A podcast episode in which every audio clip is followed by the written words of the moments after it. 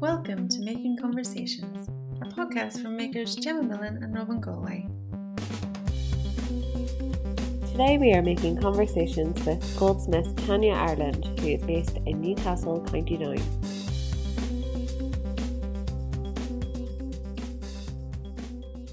Today with us we have the amazing Tanya Ireland. Full disclosure, Tanya and I studied together, so I'm sorry if there's any in jokes, but lovely to have you with us, Tanya. Thank you very much, Robin. Yeah, it's lovely to be back. Yeah, we'll get started. So, can you tell us a bit about yourself, Tanya, and how you started off and your childhood and all those big questions? Yeah, it's very deep, so it is, Robin, to start yeah. yeah, so I'm, uh, my name's Tanya, and I'm from Newcastle in County Down. I'm the oldest of four girls in a family with six. So, as a child, I don't know whether I really was creative or not. I'm not too sure about that. Not in the sense that I would sit down and make jewellery at all, but we live by the sea. We live literally just across the road from the sea for the first 11 years of my life, and we were constantly playing on the beach and using our imagination and making things, I suppose. But uh, do you know what? I always think I hated Lego as a child, which always really surprises me as a maker. Like should I not have loved Lego? It always springs to mind. Like my like daughter, she absolutely loves it and could just sit there and play with it for ages. And it used to always just do my nut in. So I don't know where that came from. Yeah, so we would have drawn and everything, but it wasn't a massive part of my life. I suppose I was encouraged to play a lot of sports and was quite academic. Looking back, my father owned his own building and contracting company, and uh, my mother worked with him uh, in the family business as well before she became a teacher. He was very much design orientated. I suppose that has influenced me. He was uh, like people come up to me in the street today. He's now semi-retired, but people that have he had renovated their houses for would just have said how much of a perfectionist he was and i suppose maybe that's rubbed off a bit on me and i know my parents always pushed me to do the best that i could so i suppose maybe that's why it's led me down this path that I've decided to take. Yeah, so going through school, I studied art as GCSE and got the highest grade in my year. So I suppose I must have been doing something right. yeah, so that was it. it actually was a self-taught GCSE because I clashed with media studies and I liked the two of them. So I done that. I was up against the same conundrum for A level and I just thought at that level it was too much of an ask. So I decided to drop art and kind of left it there really uh, for a few years. I studied English, politics, and history for A level, and then went on to study public relations for my first degree in Jordanstown, University of Ulster. After that, there I got a job as an event organizer for a peace building charity. So I would have organised public and corporate events and travelled all around the UK with that, uh, organising cycling events for hundreds of people and golfing events and, and loads of different things, gala balls and you name it. It was a great job and I loved the people that I worked with and everything. But for some reason, I decided in the depth of, of one winter to start making beaded jewellery as a hobby. So I took up my kind of artistic creativeness again and sold the beaded jewellery into a shop in Newcastle called Painted Earth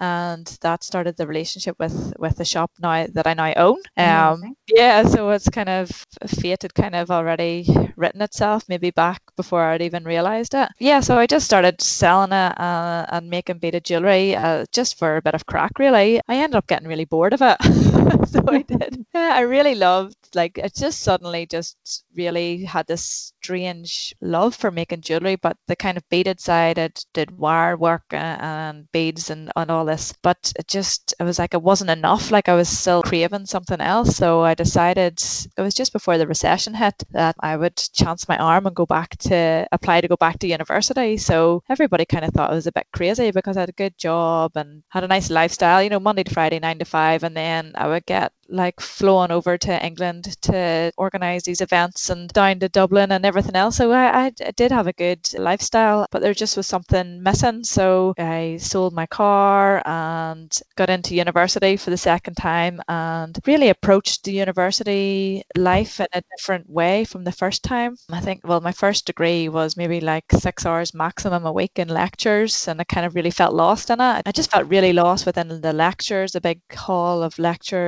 and and being expected to know what these what I was learning from a bunch of slides and stuff, but it just obviously wasn't for me. Yeah. maybe I've always just found that I'm a hands-on kind of person.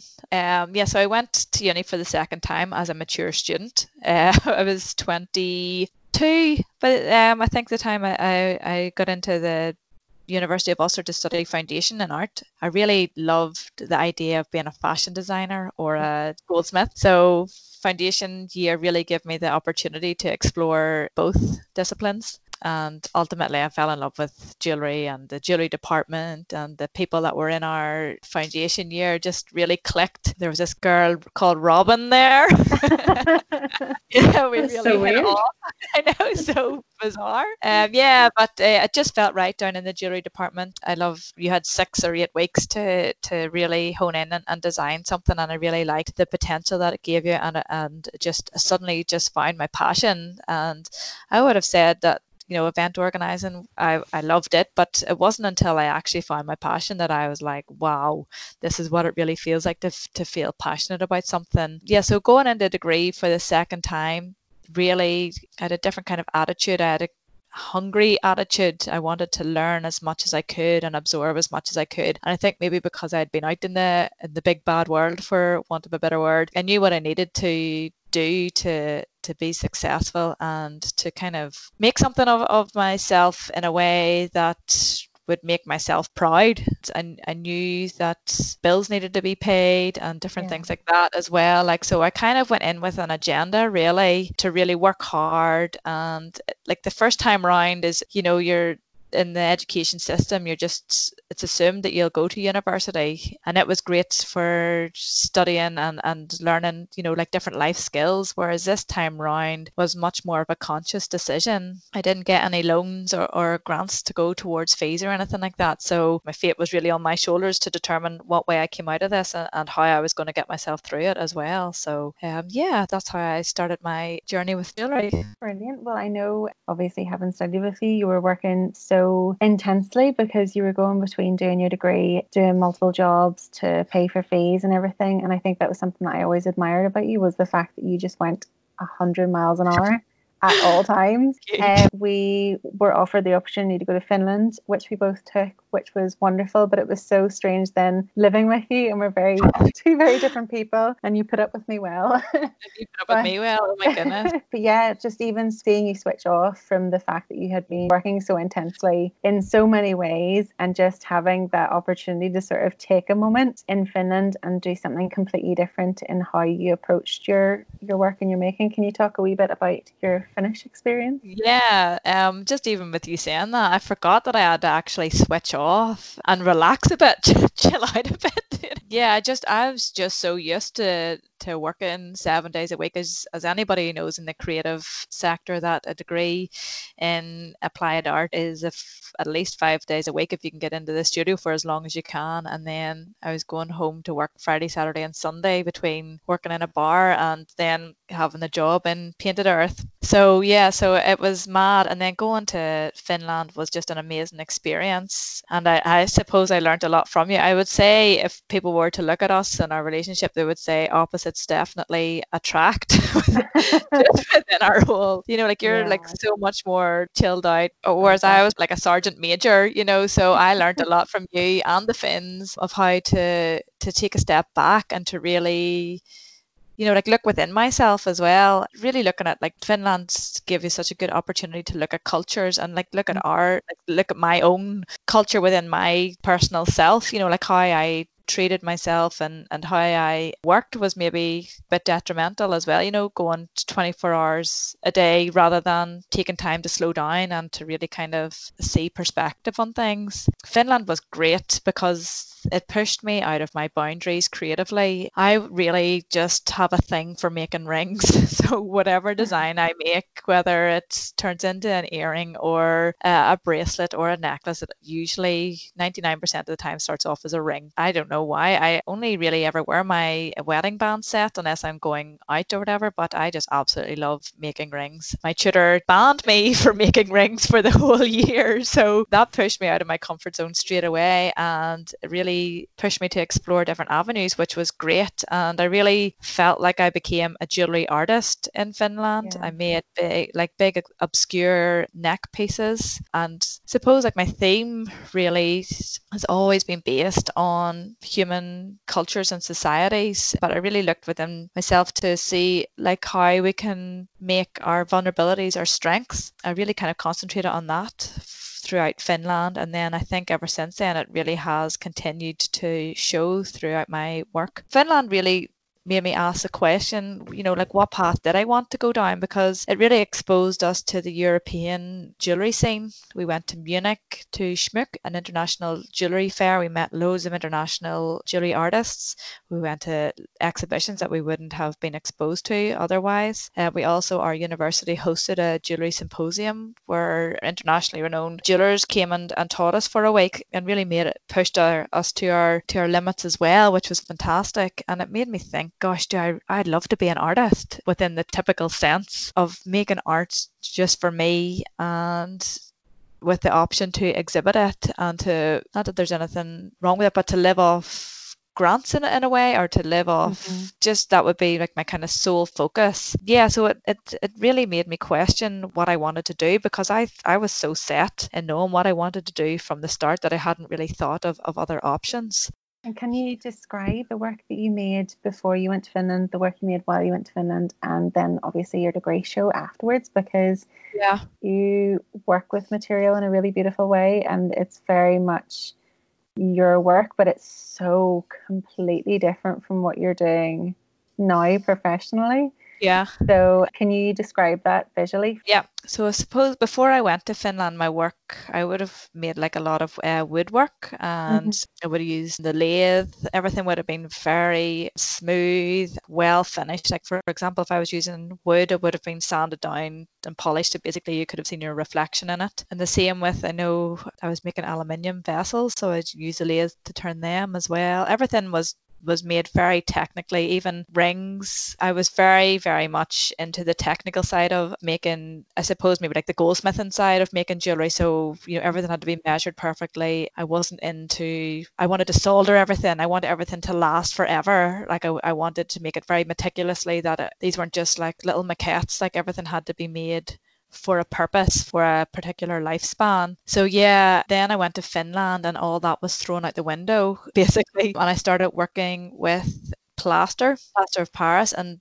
because my theme was kind of focusing on positivity and vulnerabilities and is your ha- is your cup half full or half empty was my theme towards the end of Finland. I was working with plaster, filling up plastic cups with plaster and then slapping them together with a bit of wet plaster and making these really cool sculptural pieces and then painting them like really bright colors and using really thick textile rope, I suppose, to hang them on, to hang them around your neck. Um, I also was using rough cut stones and binding them together with thread. So the question was, what became the strength behind the piece? Was it this like real fine, delicate thread, or was it the hard rock? And it ended up being that the thread represented your vulnerabilities, but once you owned them and kept working on them, they actually ended up becoming the strength that binded you together. So I made like lots of brooches or pins with thread wrapped around rocks to hold them together. So yeah, so it definitely took a different turn. My work was a lot more loose, it was a lot more free. And then I suppose when I came back to Ireland, I had this like question of right, what what do I want to do? Like, and I had to really think about like what kind of lifestyle I wanted to live in a way. Like, did I want to live like a nomadic lifestyle? I suppose in my head, you know, like did I want to travel around Europe and intern for jewelry artists, or did I really want to focus on my techniques and find goldsmiths to intern with or or to work for, or whoever would have me basically to learn the skills? And I suppose again fate dealt its card on the way home from Finland. I suppose I'll share that story. I haven't really thought about it. So yeah, I, on my way home, I decided, oh, I'm going to intern for a, a jewelry artist in Munich in Germany. I absolutely love Germany, and I found this artist was willing to take me on for the summer, and uh, I decided I wasn't coming home to Ireland for the summer. So yeah, got to Munich and had paid my deposit and everything for the flat. And this is one of those things, guys, that you think will never ever happen to you.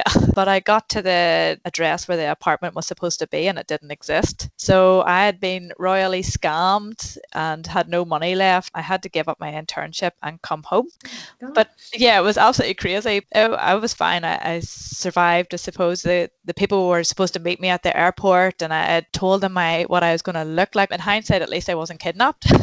Yeah, it could have been like a Liam Neeson situation. Yeah. I know. Oh my gosh, it was crazy, absolutely crazy, and it was so funny because my mom and dad are like so practical and like they supported me whenever I said I was going back to university and everything like that. And yeah, I t- whenever I told them I wasn't coming home, they, they were fine about it. And then when this all happened in Munich, my dad was like, yes, stay and it'll sort itself out. You'll get a place to stay and all the rest and we'll get it sorted. Just you stay and, and do your internship. And mummy, on the other hand, was like, get home now.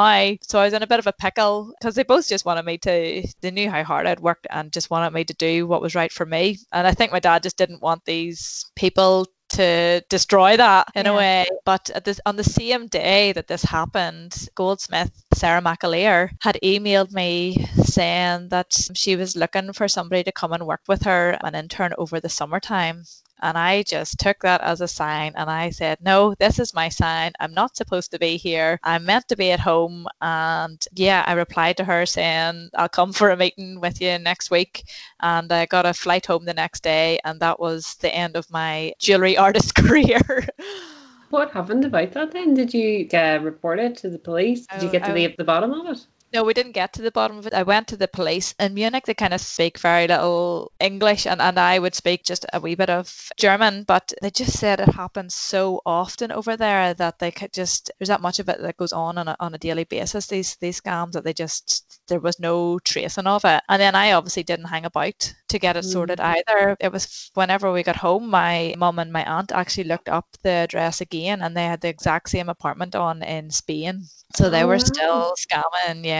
So it, it was a it was a lesson learned. It was probably like too good to be true kind of thing. It was a lovely apartment and, and all the rest, but yeah, it was just it was just one of those experiences that you kind of learn yeah. that you know you can always be on mm-hmm. the receiving end of these things. You were so diligent about it all before you went as well. Like there was nothing it wasn't that you were just being naive and it was like a perfect apartment came up and it really would have been so easy to be like, oh no, that's definitely a scam. It was so legitimate. You did so much research and you asked yeah. your bank before you did it and like everything done down to the T. Yeah.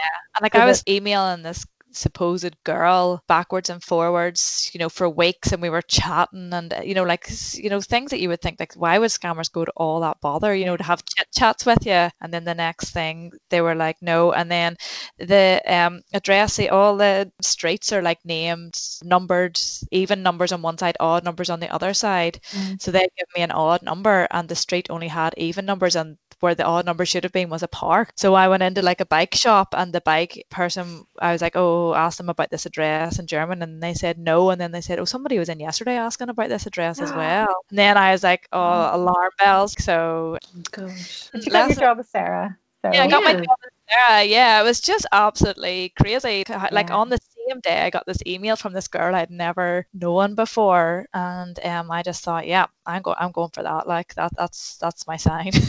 so you came back to Ireland and you got stuck in doing things 100 mile a minute again, which seems to be your only speed.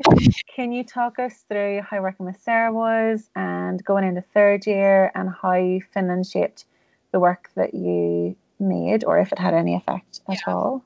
Yeah, cool. So the, that summer before we went into final year, I spent two or three days a week working for Sarah it was brilliant. I um, worked on her product range and learned an awful lot from her just from repeating work. It, it really got your speed up. It got she was very thorough in her quality control. I learned how to solder multiple times and, and grew quite confident with that as well. And, and, like you would have been maybe soldering like 10 joins on a box of, of one of her boxes or something like that. So I really learned a lot about keeping calm and breathing and yeah like really learned like the technical process of, of soldering objects filing, how to file everything up, uh, and yeah, finish it to her standard So it was great. We had great fun. We were actually down.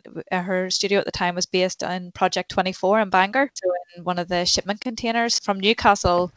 I was driving an hour and 20 minutes every day to get to work. So from one seaside town to another. So I'd never really been in Bangor before. I had no real reason to go because obviously I was in, I had the sea on my own side of, of the country. So yeah, it was great to see a different town. Her style would be different than mine. She is very much interested in the natural forms within frond leaves and um, she did a, a heart range as well. So yeah, it was great. And then I seen how she worked with her clients to make uh, one-off pieces for them. So I learned a lot from how she met with people and how then she went on to do her designs and, and pricing and things like that as well. So yeah, I can't really fault my experience there. I helped her uh, set up for exhibitions. So that was really good. And she did a wee bit of jewellery art. She was probably the first jeweller I knew that had a 3D printer. Mm-hmm. So she was interested in printing in, in nylon. So she did a lot of work on that as well. So she was a busy lady too. She had her fingers in a lot of pies. So yeah, it was great. And I kept on that working relationship throughout the final year of university then. Still worked a couple of days a week for her. I might have worked four or five days during the summer and then a couple of days whenever it's back to uni. I can't remember. Yeah. Oh my gosh, it all feels so long ago. So I suppose then I was entering final year with the whole year of Finland being completely about jewellery art and then really just absolutely loving my time in Bangor, really learning about the technical pieces too. So I think I brought the two areas of my interest together for final year.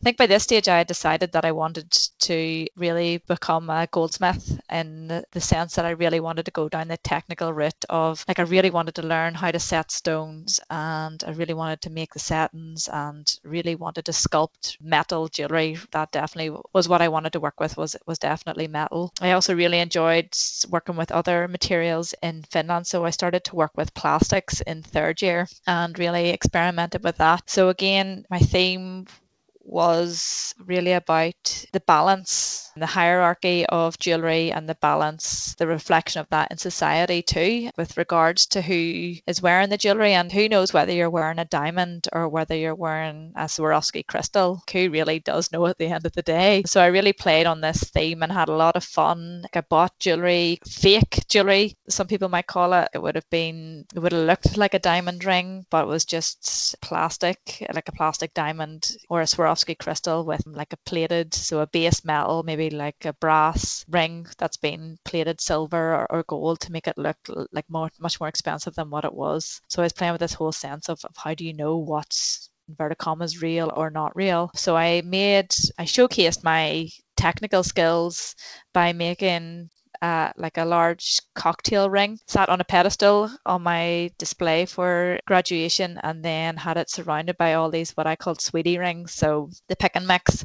So I had dipped all the shop bought rings in like a plastic and just made them very attractive to people to come and lift and play with and really kind of made the table kind of interactive. Everybody trying on a ring, like everybody wants a ring to fit them. You know, like you go on holidays and you really want like the nicest ring to fit you on the stall, and it mightn't, but you still crave to own something from that holiday, or do you want to, to take a piece of identity, create a sentiment behind the holiday by buying a piece of jewelry and things like that. So that was really what my end of year show was about. People want to take something away from it, and like what's more affordable, the ring that's I think maybe was maybe like fifteen hundred pounds or twenty pounds pound ring or five pound ring, whatever it was, what can people afford and what does that say about them? Does it say anything about them? So yeah, it's kind of like what do you what do you put your identity on? Yeah, and so then once you graduated with a first, whoop whoop.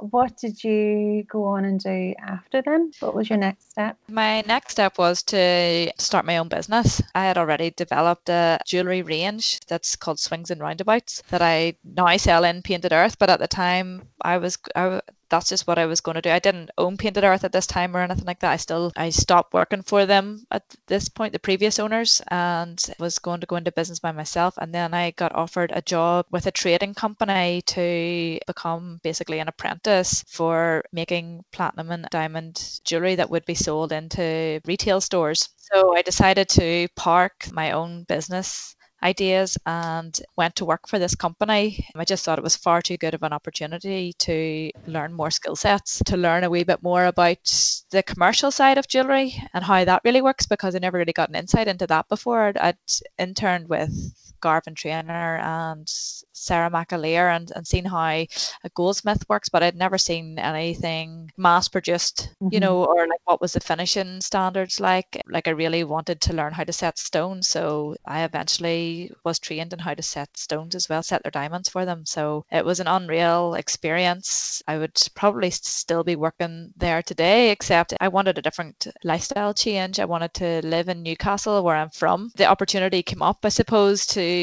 to live and work in Newcastle when the previous owners of Painted Earth were retiring. They contacted me and asked, Did I want to buy the shop? I jumped at the opportunity because it, I always eventually wanted my own goldsmithing studio, but this gave me the opportunity that I would have a shop front as well. And I love other crafts and I love speaking to people. And sometimes, as you know, Gemma and Robin, as a craft person, sometimes it can be quite isolating being in the mm-hmm. studio and, and, working by yourself all day. So I like to talk to people. I like to.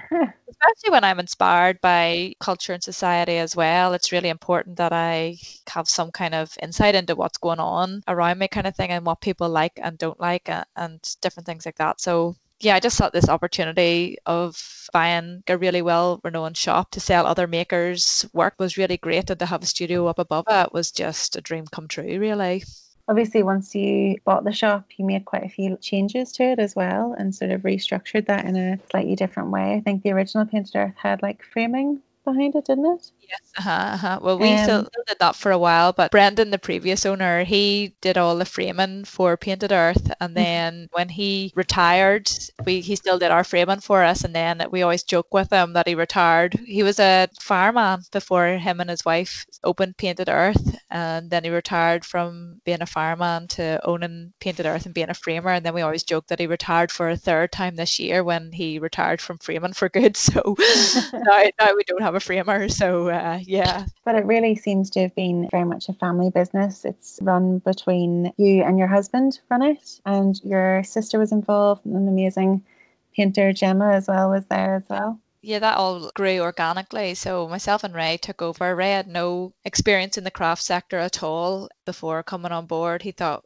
like we were mad taking this shop on and, and he thought I was I was very happy in Belfast and he didn't think I would want a career change and I didn't until this opportunity presented itself. Yeah, I just thought it was too good to give up. So myself and Ray took over and um, we just absolutely love it. Orla came on board, my sister, and worked with us for a couple of years and now she wanted to develop her career in a different way. So she she left us just before lockdown actually. And yeah, we've got Gemma, she's amazing. She's a painter. She graduated in, in painting a couple of years ago and she works with us four days a week. And yeah, we just have a really great relationship with our employees. Our ethos is to make everybody welcome to make sure everybody feels welcome in the shop and enjoys looking around it. So we changed the layout of the shop. We just decluttered it a bit, uh, for want of a better word. We just wanted to make it, it's such a small shop. So we wanted to just make it more spacious and more airy and more relaxed for people to come into. Yes, we've owned the shop for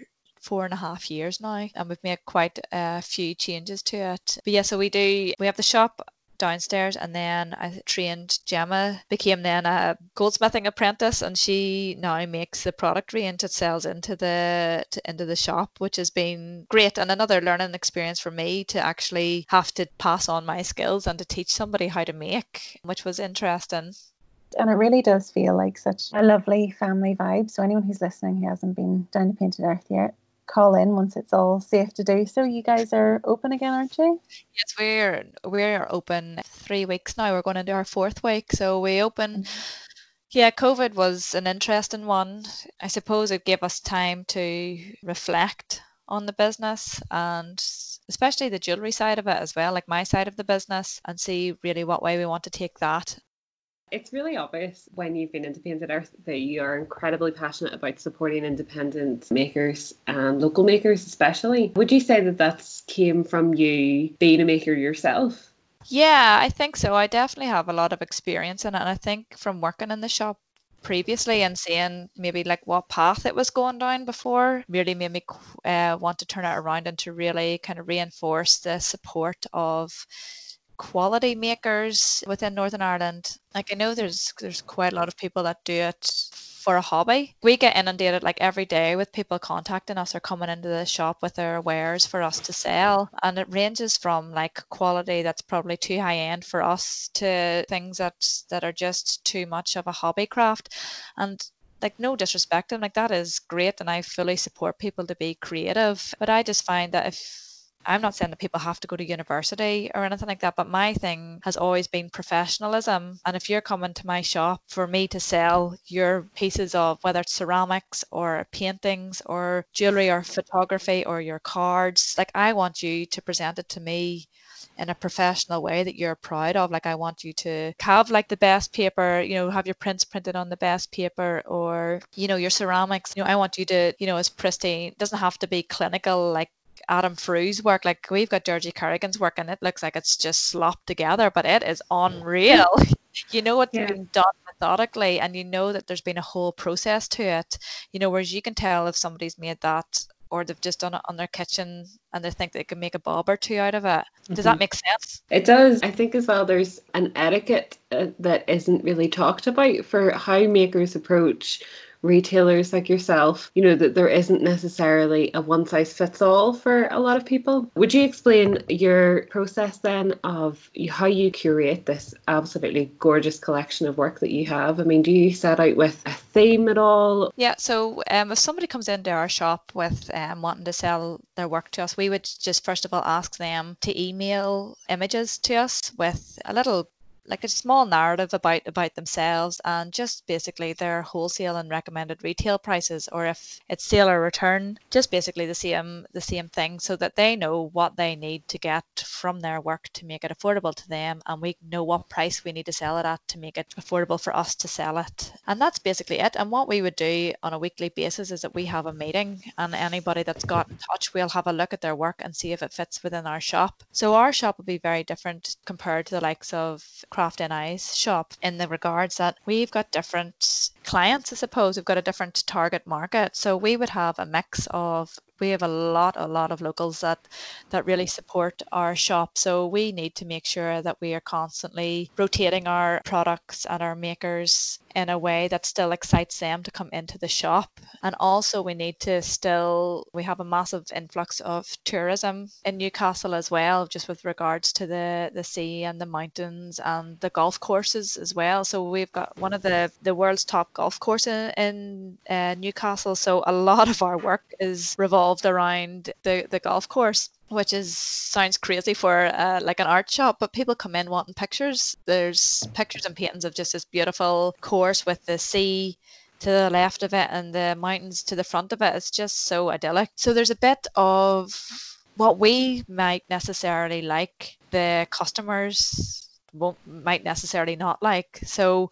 i personally like quite contemporary stuff or maybe like a bit alternative work, but I wouldn't be able to sell it in the shop because I know what my customers like. They like a little bit of contemporariness, but they still love tradition. So it's that little mix that you want people to feel like they're a little bit out there, but it's still safe. And people just go mad for paintings of the Mourne Mountains. So that's why we couldn't have a picture of paint splashed up against a canvas with lines running down it, which would look absolutely fabulous. But people don't re- resonate with that in our shop. Yeah. So it's not, we don't really go on a personal liking as such. Yes, we have to like, we like it to an extent. Like we need to check the quality of it, you know, that kind of way. But really you kind of ha- you always have to think of what what would your customer like. And the price point as well like our price point it's not too low and it's not too high. It's somewhere in in between if that makes sense at all. So yeah, so it's all it's all that you have to take into consideration, and yeah, just some things you just know won't sell in the shop now. Like at the start, like we got in well, we got in Adam Frew, for example. I'm sure you won't mind me saying this because we absolutely loved his work, but people just weren't prepared to pay for it in our shop. Really, just so disappointing. And then in, at the end of it, we had to put a, a half price sale on it, and it went like hotcakes. so it did, and people were in the shop going, "I can't believe this is going for this price," and I'm like, we wouldn't buy it at Phil, you know. So it just was a wrong location. That is that, and that is all. There's nothing wrong with the design or anything like that, or the pieces. And the same thing can happen to you know a lower price item. Like people don't value it as much. So if somebody came to us and we thought maybe their prices were too too low, you know, we'd we'd be telling them to maybe like we think you could you could get a wee bit more for that. And it just makes the whole thing worthwhile and, and people value what they're investing in then. And so what kind of services do you offer upstairs? Because it's such a beautiful um studio can you describe so bad robin. Well yeah actually i really should have worded that a bit better. Sorry about that. No, you're um, totally fine. but yeah no because you've got such a beautiful studio uh, pieces of equipment that i've never seen or heard before which i know you find out about through working on a more industrial scale. Could you tell us a bit about the services that you offer upstairs, yep. your studio, and tools and equipment, like things that you just really love? Yeah, so back to um, my happy place, as I call it, back up to the studio. yeah, so when when we first opened or took over Painted Earth, I suppose, I opened a studio upstairs and had the basic equipment like a, a jeweler's bench, and that was it really. Um, I always wanted a studio that had an area for a consultation area, as I call it, and a design area, and then a making area, and it all sounds rather princessy because not too many people have it. But the space upstairs just really allowed me to set out my studio in that way. So when you come up the stairs, I have a lovely leather suite with an old coffee table sitting. And then I've got, so I just like to have a comfortable area where people can come up and feel welcomed and we can sit comfortably and design the piece. And then they can look over and see the actual workspace then within my studio. When I first opened up, I really thought it would take a couple of years for the goldsmithing side of the business to start. But word quickly spread like wildfire around Newcastle and the surrounding areas that there was a goldsmith in town because there's not one that close to me. And yeah, people came um, from far and wide to kind of called into the shop and then I would just be coming down and bringing them up and there was all very ad hoc. Then I realized that had to change. I needed to get like a like a better system in in order. So what I offered, the service I offered was a was a commissioning service. So for example, Robin, you you would make an appointment with me then. Mm-hmm. So I mm-hmm. organized it that it was an, by appointment only, so you couldn't just walk off the street and chat to me. And that was one of the bonuses of having like a private studio alongside the shop, so people can come in and, and chat about the whole process with my employees downstairs, but they'd have to make an appointment with them to come up and see me or call me to make an appointment. And then they come up and we would have a design meeting and then I would sketch up ideas for them and invite them back to give them present the ideas and a price and then I would get to making. So this all happened, started picked up really quickly. And in amongst it all I was doing repairs and everything as well. And I quickly found out that you really needed to, to decide whether you're going to be a jobbing jeweler as it's called, where you just mainly do jewelry repairs or modifications or, or whatever it is that, that somebody wants to their existing jewelry or you do commissions so i decided to specialize in commissions and I then invested in quite a bit of machinery to do that. I have a table that my jeweler's table actually moves up and down rather poshly. Which, uh, most people's tables don't do it, but with the company I worked with, that's what they um, had, and it just really saves your back. And then I invested in a microscope and uh, a GraverSmith, it's called. So it's basically like a like a tiny hydraulic drill that's powered by an air compressor. And I used that setting stones in the company I had previously worked for as well. So that's how I was used to working. Like I was mm-hmm. constantly looking under the microscope in my in my previous employment. So I really found it difficult to work just bare eyed. Um, I always felt like I was missing something and I just absolutely would be lost without my microscope. Yeah, so they're probably the biggest tools. Then I've got a, a plating machine because I don't know whether you've uh, seen the range or not, but one of the ranges in Painted Earth is called Swings and Roundabouts. So I went back and just kept designing that from the university days. Um, and it's just been a great seller for me. But it's uh, silver jewelry, and then I have options of gold plating it and rhodium plating it black, and then gold plating over the top of it again. So these are all processes that required a plating machine. So I've got a pretty big plating bath that that rhodium plate in white, black, and yellow gold. Then, and then I have a large, well, large enough polishing machine then So yeah, so that's all equipment, and then I've got a slow cooker that I put my safety acid pickle in. So you you really have like top of the range equipment right down to like an old toothbrush that I scrub my jewelry clean with. Um, so there is a nice range, uh, and people come in and they love to see all all of that, and they love to see the tiny drill bits that you use that are 0.6 millimeters, and they can hardly see the, the top of it, and then they'll start pointing and, and asking what's this and what's that and everything. So it's great for them to see where their jewelry is is produced. So yeah, that's what that's one of the services I that was the main service I did for like the first couple of years of, of making. Would you have a favourite material to work in then? I mean, you, you seem to work quite a lot in silver. Would that be your preferred metal? Definitely not, Gemma. No. I love I love working in yellow gold and platinum would be would be my favorite. Yeah. So the product range for the shop is all in silver, and now I've kind of handed that over to Gemma. So she would be responsible for making the the product range. I give her a hand from time to time, but she mainly makes it because I just simply didn't have the time to to continue making the product range. Like there's a time there that I had maybe like 20 jobs on just consistently throughout the year. Like there wasn't really like a really slow period in the year for people coming wanting pieces made with me so I just I just didn't I was working six days a week and just didn't have time to make the product range so I realized that like Gemma didn't have any training in, in jewelry at all and yeah I trained her up to, to make the um the product range and now she probably does it more efficiently than I do. Obviously, your business has been affected by COVID because you've had to close down temporarily for lockdown.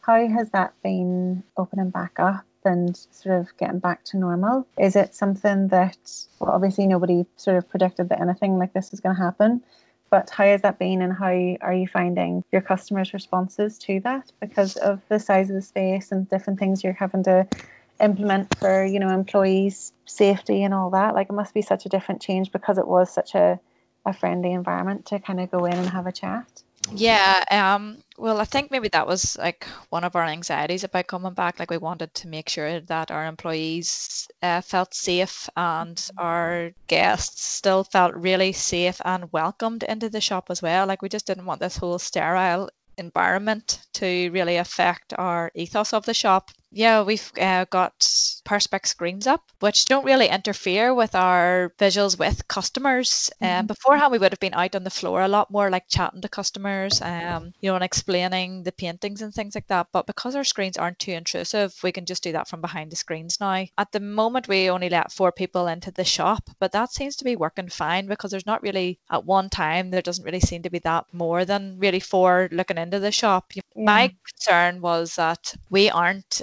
necessary shop. Like you do not need to come into our shop. So unlike Tesco's where you're prepared to wait, I my fear was that people wouldn't be prepared to wait to come into the shop. But contrary to that, people have been queuing for a short period of time. Um, yeah, and our shop works really well as a one way system, and everybody has been respecting that. And people are just so good. Like people like expect to sanitize their hands, uh, and some people take it a bit personally, like as if you're pointing out that they're the only one with germs. But like the whole every the whole world's in this together. So yeah, no, like everybody's been great, and the uh, Gemma so far is the only employee that we've brought back. So she's been great. So she has. She's felt, as far as I know, uh, she's felt safe and secure. And because I know she was anxious before at the start of the breakout, so she's more than settled in. Like you would think that nothing had, that she'd never been away. She's just she's just great. So yeah, and then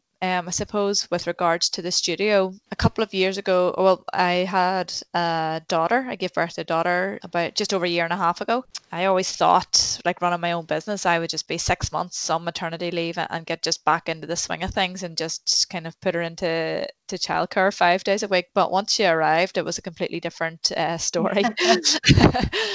the whole balance of, of of that probably was a lot more challenging than than COVID. Now COVID's kind of the doors are opened again. Well, we're open four days a week now, but that'll soon be going up up again now. I'm sure when as laws and restrictions relax a wee bit more and, and we find that business is, is doing okay, then then that'll all go back together. But with regards to the jewelry side of things, I decided to postpone making commissions. I just found it too stressful to tell you the truth. I absolutely love working with people, but yeah. it was just the deadline demand that I just couldn't keep up with the amount of work that was coming in. So instead, now I've taken a bit of a new direction and I offer one day wedding ring workshop packages so couples can come to the studio and spend the day with me making their wedding bands. So I've been doing that now for for nearly 2 years.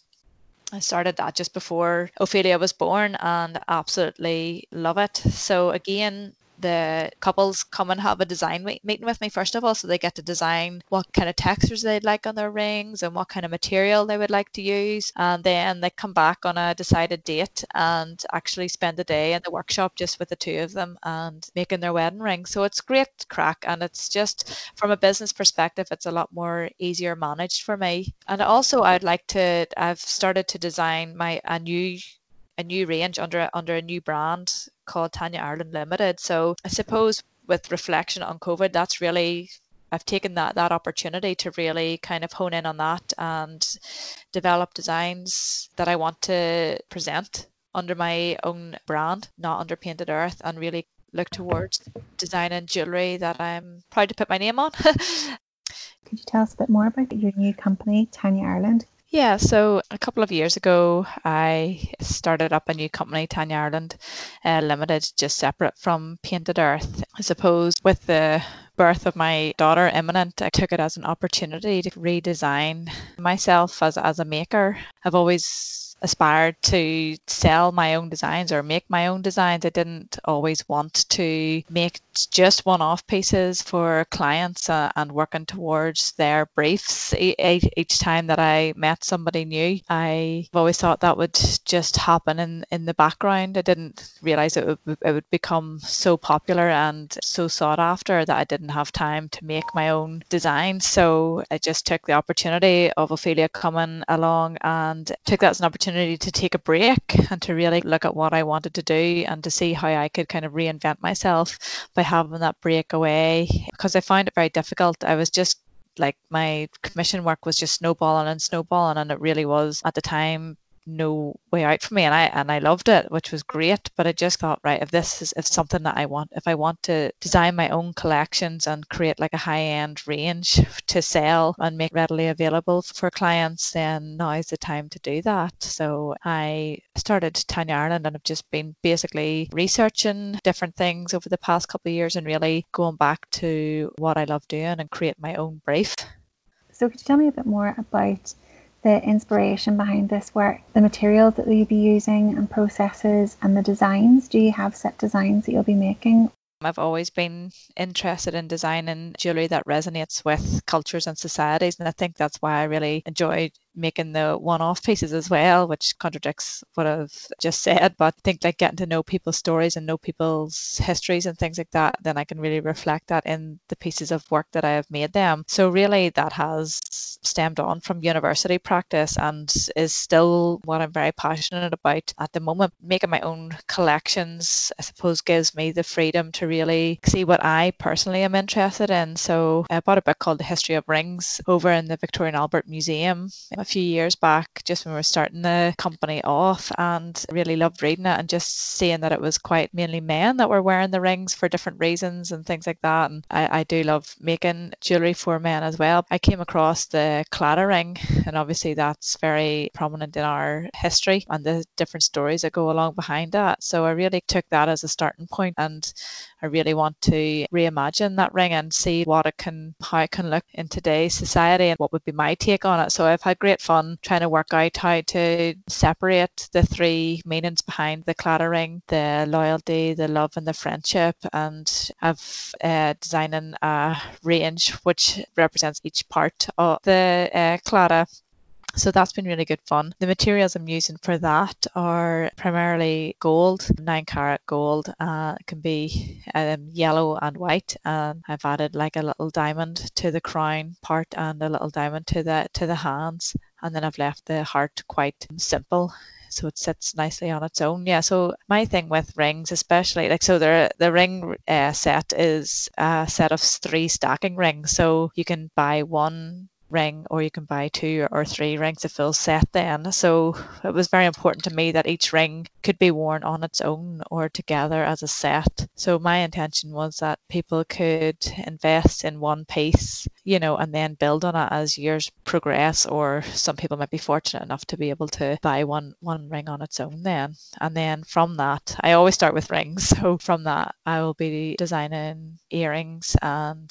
bangles and, and necklaces as well all being well so that's where that collection is. So hopefully different collections will come across throughout the or over over the years. Another I suppose subject area that I've been looking at is strength and empowerment, especially within women and just making ourselves feel good. And and there's I suppose I, I was listening to Deborah's podcast there today actually and uh, really kind of resonated with some of her anecdotes that she was saying about you know having being a mother and finding it difficult to have you time. And it was very important for her to have you know Deborah Toner her company so that she could still be herself and be a mother and to not lose that. And it, it's very easy to I suppose the two of us now have experienced it as being self-employed and as being mothers. It's very easy to have an identity crisis, uh, for want of maybe a, a, better word. So, yeah, I find that yeah women need to be celebrated and who better to celebrate ourselves than us? So i've started to make jewelry that i want people to be conscious of why they're wearing it. Though it's very functional but it's also the titles of the jewelry make you think why you're wearing it. So like one of my rings is called proud mary and it's named after the tina turner song. So i find i find her whole life story very inspiring and geez like what a strong woman to come through everything that she went through physical and mental abuse from her husband to conquering the world basically under the same design. I was really inspired by Mary, the, the Virgin Mother of God in Christianity. So it's kind of crazy to put those two ladies together. But whether you're religious or not, or whether you're into music or not, most people will know those two women. And yeah, for all that, whether you believe or not, the, the story of Mary, like what that woman went through and sacrificed, you know, is just, I suppose, inspiring to some women too. Just a celebration of women. And then I have a ring that's called my Superwoman ring. So I was introduced to a stone cutting company over in Germany Germany who hand cut their stones, Bergwerk Gems, and he sent me a picture of a stone one day and it's called 21st Century. And I just thought, woohoo, you know, like 21st century women. and it's cut and just as soon as I seen it, whatever way I seen it, I was like, oh my gosh, that looks like a Superman emblem. And I was like, that's going to be the Superwoman ring. You put it on and you feel good. It doesn't look like a Superwoman ring, but it's powerful. And I find like whenever I first put it on, I felt empowered and I felt really confident. I wore it out to dinner with friends one night and I just felt good. You know, when you put something on, whether it's a wedding band or a chunky piece of jewelry, whether it's a necklace or earrings, you're putting that on for a reason, whether you are conscious to that or not. So I suppose maybe with my jewelry, what I'm doing is enticing people to become a little bit more conscious of their reasons for wearing jewelry they are available to the public, but I'm still in the middle of building up my stock and going through probably testing rings wearability and sizing and just making sure the stones are set okay and everything like that. So I suppose it's it's a new way of making for me because I'm used to making one piece and then going on to a brand new design again and one piece and a brand new design. So now I'm really kind of thinking of okay, you know, what way would one person wear this and what way would another person wear this? I don't have the luxury of like I would always bring the clients in for a fitting you know, so then they can feel the ring and wear it or the necklace or earrings and look in the mirror and see how they feel with it before I go proceed with the design. So for me, it's a new way of designing that I'm kind of on my own as such. But yeah, so like my idea is that people can go online, buy it on my website. At the minute, everything's being handmade to order. So there is a few weeks of waiting once you do purchase the item of jewelry. But yeah, at the minute, I've got like five designs of rings and I've made all the prototypes of them and are happy with them. And now I'm moving on to the earrings for each ring. So I'm just finalizing materials. I do want them to be precious jewelry that is cherished for generations. So in my mind, I'd like them to be made in gold, at least gold, and, and give the option of platinum or, 18 karat gold. But um, at the minute, I'm, I'm going to offer them in, in 9 karat gold. So like I want my jewelry to be passed down through generations. So I kind of placed my sentiment on the jewellery, then the wearer will add their story and then hopefully they pass it down to their child or grandchild or friend or whoever and then they can add their story onto it and say, oh, this is my granny got this whenever she had had a bit of a rough year and my granda bought it for her or her sister got it for her, you know, like this wee, this wee symbol is a symbol of hands for friendship and so on. So then they can't wait to get it whenever their fingers are big enough or their granny's ready to pass it on or whatever. So that's important to me. Similar to your swings and roundabouts collection, will there be a casting element to these? There will be a casting element to some pieces and then I will be adding to each piece and making the pieces. So, for example, the tiny crown ring, I call it, which is part of the claddagh ring set, has a granulated piece where I call them like little gold nuggets, and they're all joined specifically in a way so that they slot into the heart whenever the heart ring is worn with the crown ring. So, it took an awful long time for me to work out the logistics of that piece of the ring and to make sure it sat flush with the heart and also looked well on its own. So that part of that ring is cast, and then once it comes back to me, I clean it up and then I make the rest of the band to fit the size of finger that's required with it. So yeah, there are casting elements in it and then traditional goldsmithing techniques as well. And then I just I set all the stones myself and uh, obviously finish the finish the piece off then to whatever texture I have on the piece of jewelry. I love that there are pieces in this collection that are attainable but you can add to your own collection over time with the more luxurious pieces. Was that intentional from the very start? Yeah, that's what I always like, and I think that that's what we like with the fact of painted earth. You know yourself, you go into a shop sometimes and you really want to buy something, but it's all very expensive. You want to be a part of something, but you can't afford the most expensive thing in the shop. But you know that kind of way. Like so, it's nice to have entry level for for people so that they can buy into you as a maker or you as a brand or whatever it is. You know, so like for example, with Painted Earth, you can go in and buy a card or you can just come in and have a look and come back later or whatever. But you can come in and buy a card for 150 or two pound or three pound. But there's also paintings there that sell for six, seven hundred pounds, you know. So you can be a part of something that you really admire and without having to invest your whole savings in something that you can't really afford. So the same thing, I suppose, for me is that I like to give options that yeah, oh they might really like my jewelry, but they can't afford the platinum ring. But yeah, they might be able to afford one of the a pair of gold earrings or something like that. It's making it achievable for people, yeah, that want to invest in artwork. It's hard enough running an independent business at the best of times, especially during lockdown as well. It's not going to be easy. How reliant would you say the goldsmithing practice is in your business towards Painted Earth, or are they completely two separate entities? Having painted earth has really allowed the public to have a conversation with whoever's working in the shop about the studio upstairs and the goldsmithing process. So it definitely has we always call it like the the doormat for upstairs if that makes sense. So people can kind of come in and and say like oh what like because we would have like a banner downstairs um saying like jewelry wedding make your own wedding rings and then people would ask oh what what is this? and like what does that mean? and stuff like that and then uh, whoever's working in the shop whether it's myself or Gemma or, or or anybody else it would be like right well this is what it involves and you know and then they'd be like oh class and we give them a card and you know you might hear from them in a couple of months time or they might book an appointment there and then so it really does ha- does lend itself uh, that way to rather than being in a building tucked away in a like without having a public access. So I've kind of got the best of both worlds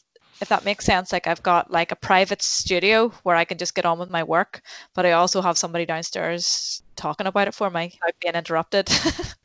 and then what would be your favorite process during the making process? Is it that you like meeting clients and the designing element of it? Or is it kind of, you know, you just stick on the the Making Conversations podcast and just work away? Definitely the Making Conversations podcast and working away, Robin. Are there any other podcasts? Yeah. no, not for me. so useless. Um, I have to say, there's a place for everything. I absolutely love designing, and I, I suppose like one of my unique selling points to me is that I love to put people's stories into their rings without it being too obvious. So I find that like a nice challenge. So for example, if somebody brings me their wedding, their father's wedding band and the father's passed away and they want to use it, like my, my I always encouraged the clients not to melt it down because you would have to melt new gold into the old gold and the old gold would be lost.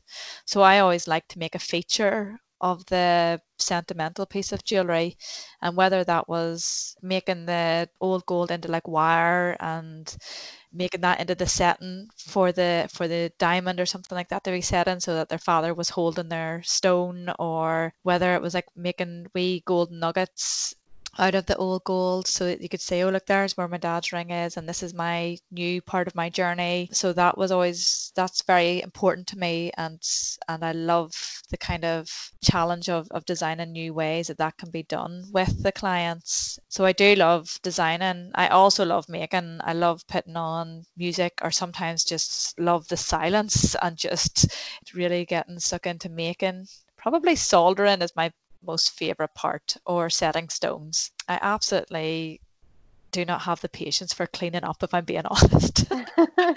Even though I do it, it just start takes contrast from forever. yeah. Oh, I still do it. I still do. I think it's just the pressure of having something finished that sometimes yeah. the cleaning process just feels like it lasts a lifetime. Like if you want to get a good polish on your ring you are going to like have to sand it down until you can see your reflection before you even polish it. And that's came from my previous employment. You know like we had quality control that would have sent back a ring that you couldn't even see the scratch marks on and said that's not polished to standard and you'd have to go back and repaper it and polish it up. So somebody mightn't be able to see what I can see in the ring and I'd go back and refinish it again. So yeah, I suppose uh, like within any craft, there, there's always like a love hate. There has to be a love hate element in some yeah. shape or form. Like I'm sure Gemma, I don't know that much about ceramic techniques, but I'm sure there's there's that same kind of uh, feeling for part of your making process as well. Oh yeah, definitely. Especially because you have to rely so much on the kiln. You're putting something that you've made and you've made all like every little aspect of and you're putting it into the kiln. And then yeah. in that time frame, which is enormous, it could yeah. just suddenly explode, it could crack. You're suddenly like, oh right, okay, there is a reason why I've made 20 others, you know. Um yeah. so yeah, you can't just you can't just um, put all your love and soul into one object because yes. yeah it's it's the same. But yeah so I, am the intensity of it is just overwhelming sometimes. I think it's the same with the cleanup then. It's like you know you spent all this time designing and fabricating and if you just don't get the cleanup right like it just looks like rubbish I think so. Oh, it's a nightmare. Why do we do it? I know. And so obviously you've taken a really unique journey to get where you are. When it comes to selecting new makers to join the shop or anything like that, what gets you excited when you see a piece of craft? You know, what are you like, oh, look at that, that's amazing, we have to have that?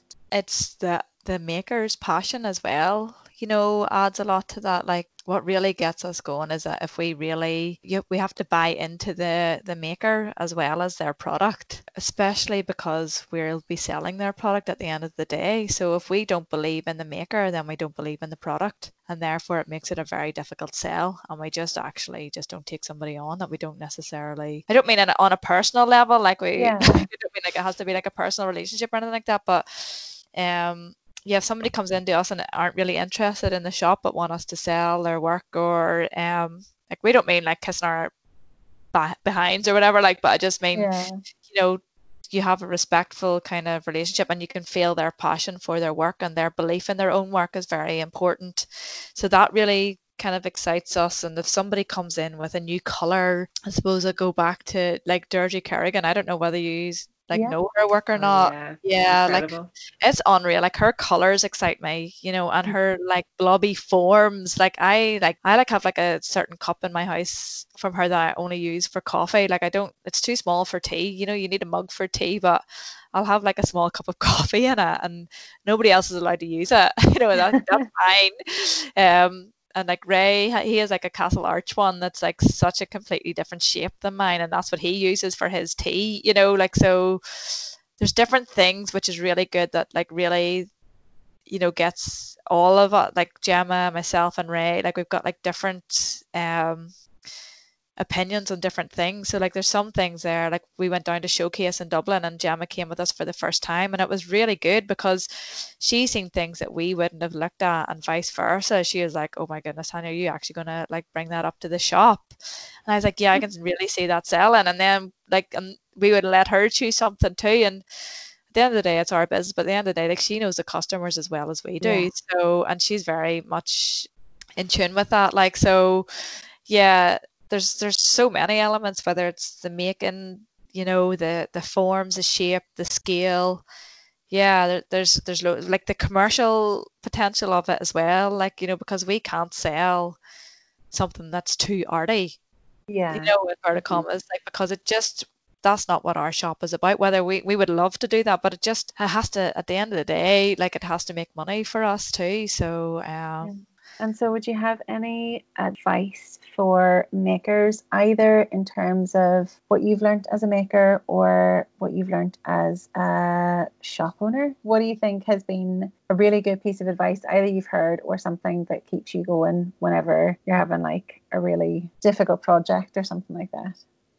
I suppose with regards to if for a shop owner if anybody's thinking about going into retail as such or for anybody that's going to present to a retailer is to think with your business head and not your like your personal head.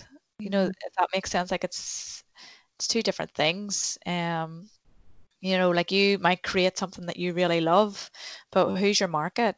You know like who are you targeting with this? Is it tourism or is it the art sector? Is it collectors or, or is it you know something that you can see people drinking out of every day if it's a vessel or like jewelry are you going to make like massive chunky heavy jewelry how many times you know is somebody going to wear that or you know will any what's the expense of producing that piece of heavy jewelry or is it something lighter and and more wearable you know so is it exhibition pieces or or is it selling pieces so i suppose that, that goes for a maker as well like are you making consciously or, or are you making for yourself you know or are you making for for a specific market and suppose kind of looking at that myself at the minute with regards to this uh, new brand Tanya Ireland Limited. And the reason I wanted to start it was because I wanted to make jewelry that I was creating the design like process for rather than always working towards a client's brief. I wanted to create my own brief and go back to you know the like cultures and societies that really inspired me throughout my university journey. And i want to bring that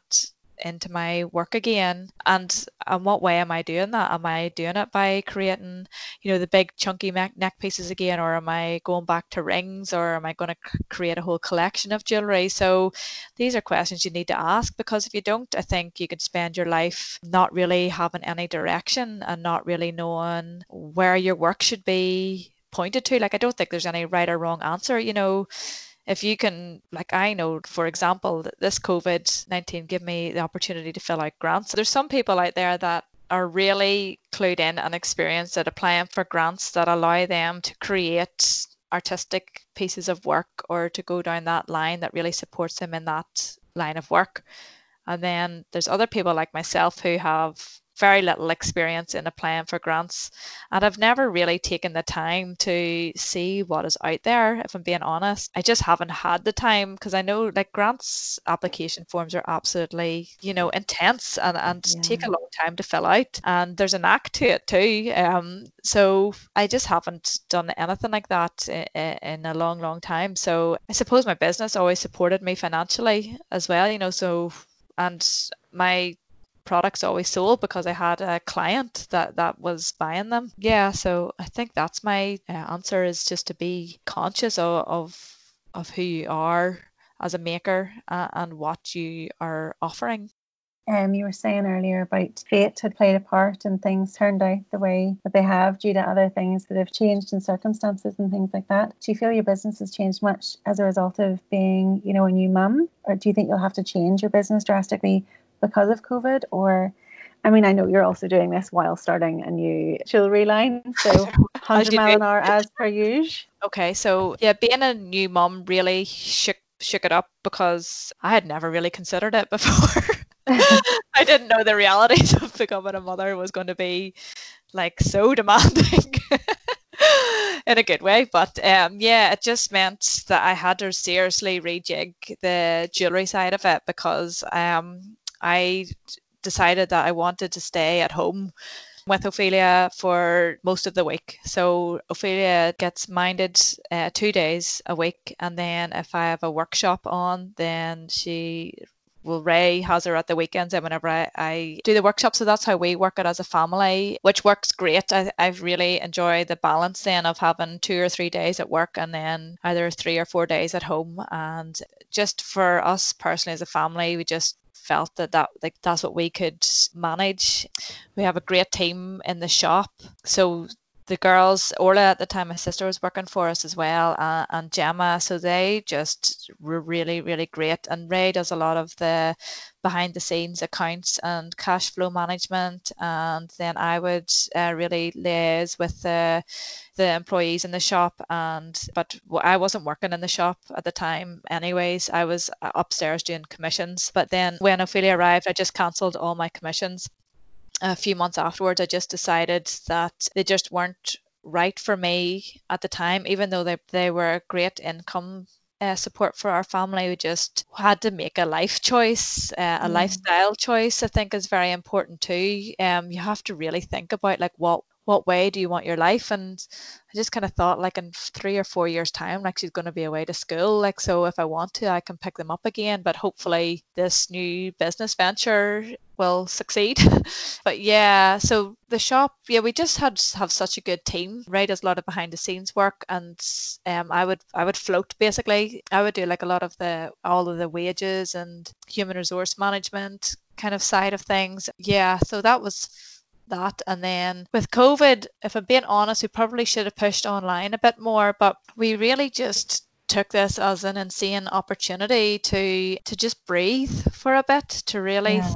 ray uh, my husband he uh, works full time he's a director of mental health charity my my down this area so he was still working five, six times, six days a week. So really, it was myself and, and Ophelia, and just considering the shop and trying to really push online, just logistically didn't work. Which I just really just engaged with her, uh, spent the time with her, and then any free time I had, I suppose selfishly worked on my new brand.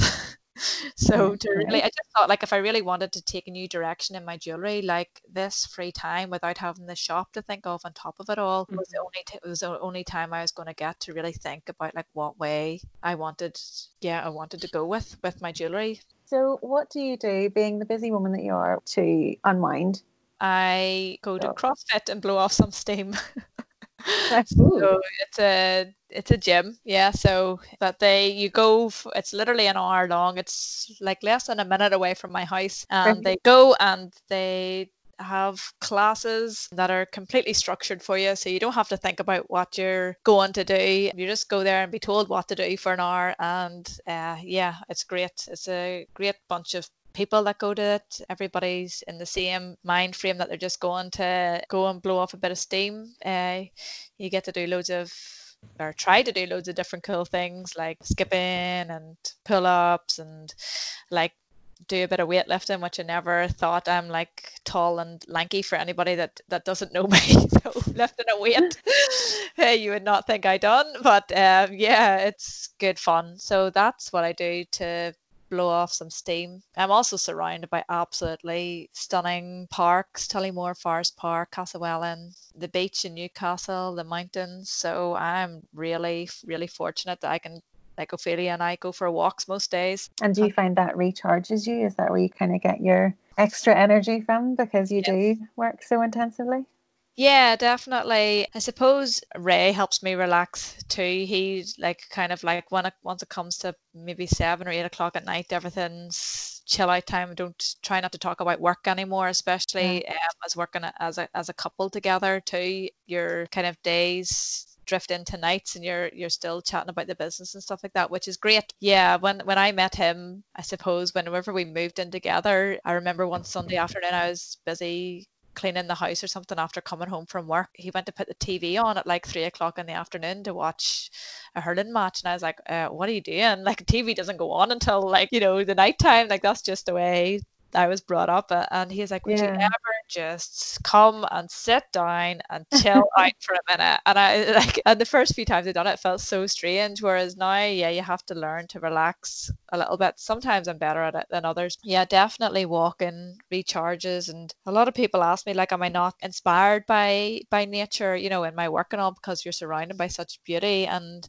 the answer is no, because I love to just like go there and enjoy the beauty and the nature for what it is. And that's just me personally. And I actually find that I can process my thoughts a bit you know better in nature uh, and you know like a design might come i might be like oh yeah that there clicks in well with that kind of thing like and rather than i don't see i can never reflect it just doesn't come naturally to me to to bring you know like the sea or the forest or whatever it is into into my work it just it just yeah. doesn't doesn't happen for me. And then I suppose the final question that we always ask, as you know, what is the last piece of locally made craft that you've bought for yourself or as a gift? So not, because you're a retailer, not for the shop. Ooh. Not from the shop. Not Ooh. from the shop. Oh, rage. Um, I don't get it's your own personal little shop, isn't it? Just yeah. Just go down and yeah. Even there on Mother's Day, Ray was like, "What do you want?" And I was like, "Oh, I'd just love something from the shop," which I've never done. Like he's never got me anything from the shop, and yeah, everything. Jeepers, oh, I'm on the spot now. I'm sure I've bought something up in St George's Market lately. Um, oh, it doesn't have to be. It can be edible, can't it? It doesn't have to be. Yeah, I know. Yeah, I've heard Zara in the last thing. She was giving on about these homemade bakery Every time we go up to St George's Market, there's an unreal gluten-free uh, cake stand or dessert stand. I couldn't tell you what the name of it is. oh, is. Is that check out my buns? Yes, I think so. Yeah. yeah. yeah. So her stuff is absolutely unreal. So yeah, a Snickers or a Carmeletta, I think it's called, are Ooh. absolutely insane. Her brownies are insane as well. So yeah, we love to go up to St George's Market and take in, soak in the atmosphere and the music. I can't wait for it to open again to go get the head shard. I know. I, I know. I suppose I couldn't say my shop because then I'd be like advocating everything that's in it. That's it. That's well, fine. we already know that you love everything that's in there. Of course you're yeah. selling it. So yeah. just trying to figure out how. Oh, obviously, if anybody obviously, if anybody uh, is listening and hasn't seen Tanya's wonderful stuff, you can get it online, but also in person is the best place to go and soak up the whole vibe and atmosphere of such a beautiful retail space. Thank you. So, where can people find information about Painted Earth, about yourself, uh, the commissions that you were doing, and the new Tanya Ireland Limited? For Painted Earth, you can. We have a website. Uh, www.paintedearthgifts.com. You can follow us on Facebook and Instagram, Painted Earth, and you can see all my previous commissions and stuff on on the social media there. And then I am launching my new website is tanyaireland.com in August, so that will be up and running. And in the meantime, you can follow me on Instagram uh, at Tanya Ireland Design, and I've just started a Facebook page as well. Oh, very exciting! Well, I'm very glad I know now what to bring down next time I pop down to see you. Oh. Uh, bring the was it Carmeletta? Carmeletta, I think it's Carmeletta. called. Good yeah. to know. well, thank you so much for uh, having a chat with us, and I hope I get to see you soon. And yeah, everything goes back to normal pretty quickly, but in like a really good and positive way. Yeah, yeah, yeah. yeah.